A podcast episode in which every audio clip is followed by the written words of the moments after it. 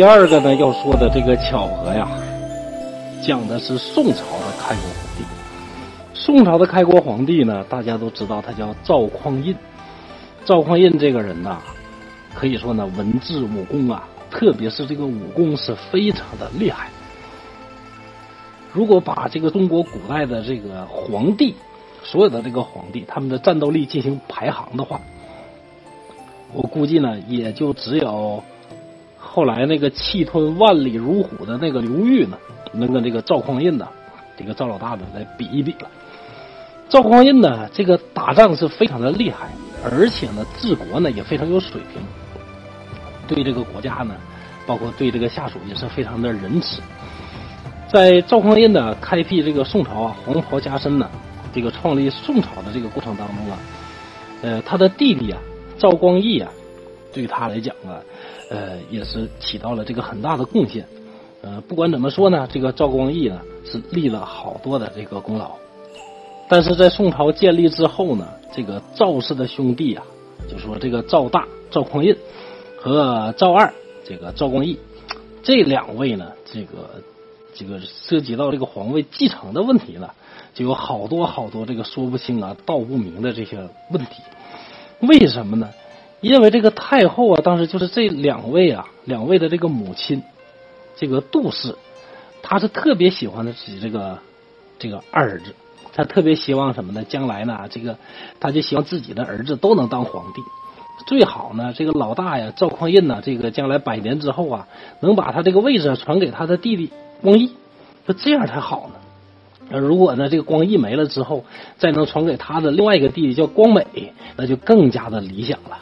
由于老太太呢有这种啊，这个呃非常强烈的这种愿望，这个赵匡胤呢为了能够糊弄老太太呢，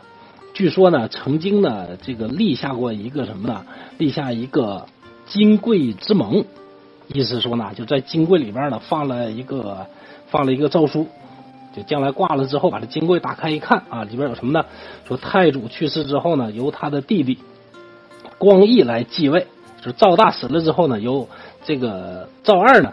来接替这个皇位，而不是由谁呢？而不是由这个太祖的这个儿子呢来继承皇位。但是呢，如果本着人之常情来看的话呢，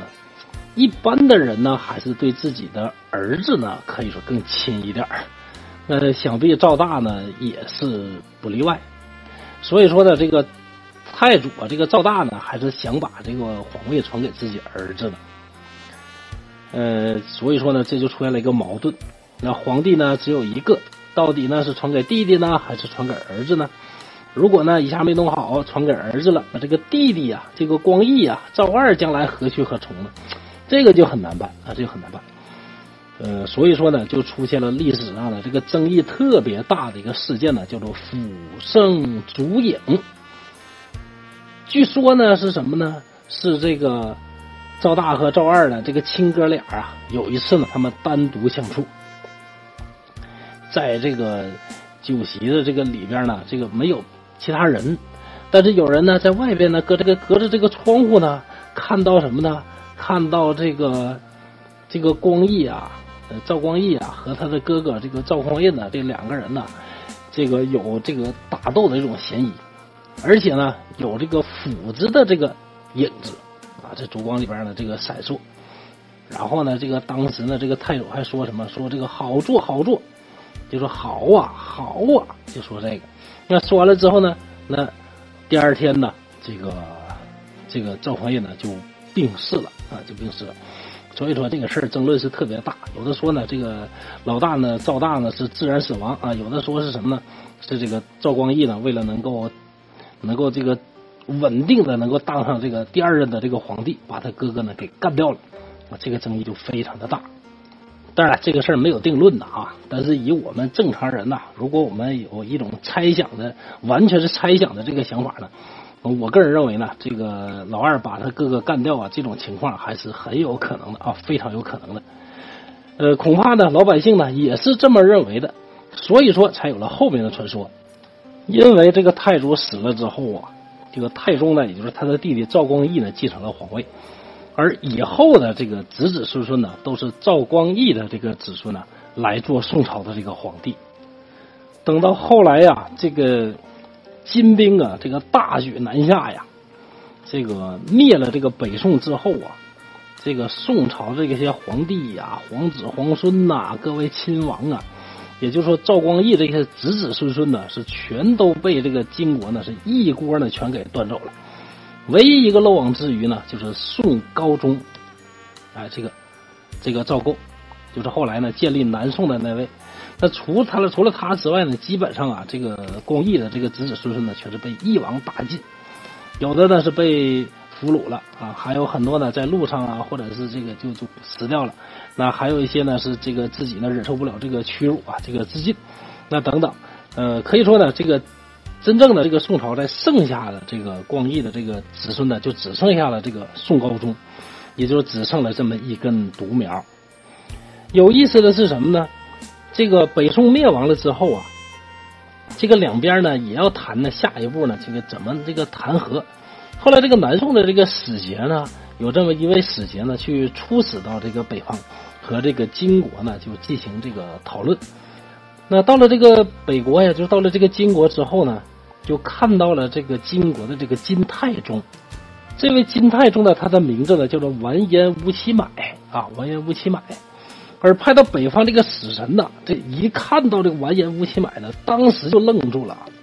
啊，可以说当时真的就惊呆了。因为什么呢？因为在这个宋朝啊，他有这个太宗啊、太祖的这个画像，而完颜吴乞买呀，这位金国的这个太宗皇帝，他的模样呢，跟画像里边看到的那个宋太祖是一模一样啊，一模一样。而北宋呢，是恰恰呢，就在这个。这个金太宗的时候被金呐给灭掉了，那所以说呢，就有这么一种传说，什么传说呢？就说啊，这个完颜乌齐买呢，就是当初的这个宋太祖啊，他很不服气，因为太祖的子孙呢没有当上皇帝，所以呢，他特意转世为这个金太宗，然后呢，这个率领着这个这个大兵这个南下，把这个宋朝灭掉。而且他灭的并不是宋朝啊，他要灭的并不是宋朝，他自己建立的，他为什么要灭，对吧？他要灭的是谁？是太宗啊！你说赵光义的这个子子孙孙。那经过这一战啊，他把这些人都弄走了之后呢，就只剩下了这个这个宋高宗啊，这个赵构，就南宋的这个创立者呢，这个他呢没有没有这个这个被一窝端啊，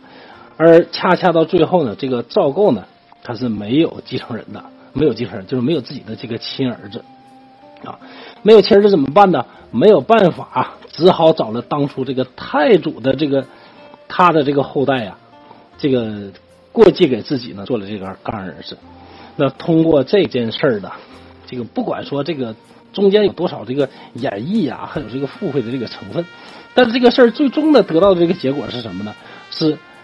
这个皇位呢传到。赵构这儿之后，啊，宋太宗的子子孙孙就没法再当皇帝了，而是又把皇位传回到了这个宋太祖的这个子子孙孙，那传到了他们这一阵儿。那这个呢，当然也是历史上非常惊人的一个巧合。金太宗完颜乌齐买竟然是当年宋太祖赵匡胤转世，这事儿您信吗？反正我是不信的。和前边啊，刘邦斩大蟒蛇，然后大蟒蛇一口把汉朝咬成两半的故事一样，这个也不见于正史当中，而是后人牵强附会的一个段子。但它的内容实在太精彩，太引人入胜了，所以啊，我还是要把它放到我的故事集当中。那么后边的故事是来自于历史真实当中史书的记载，还是后人牵强附会呢？那就要靠您继续期待，继续收听了。好，今天回参观历史故事集就到这儿。刘海山在沈阳，祝大家幸福快乐，谢谢各位。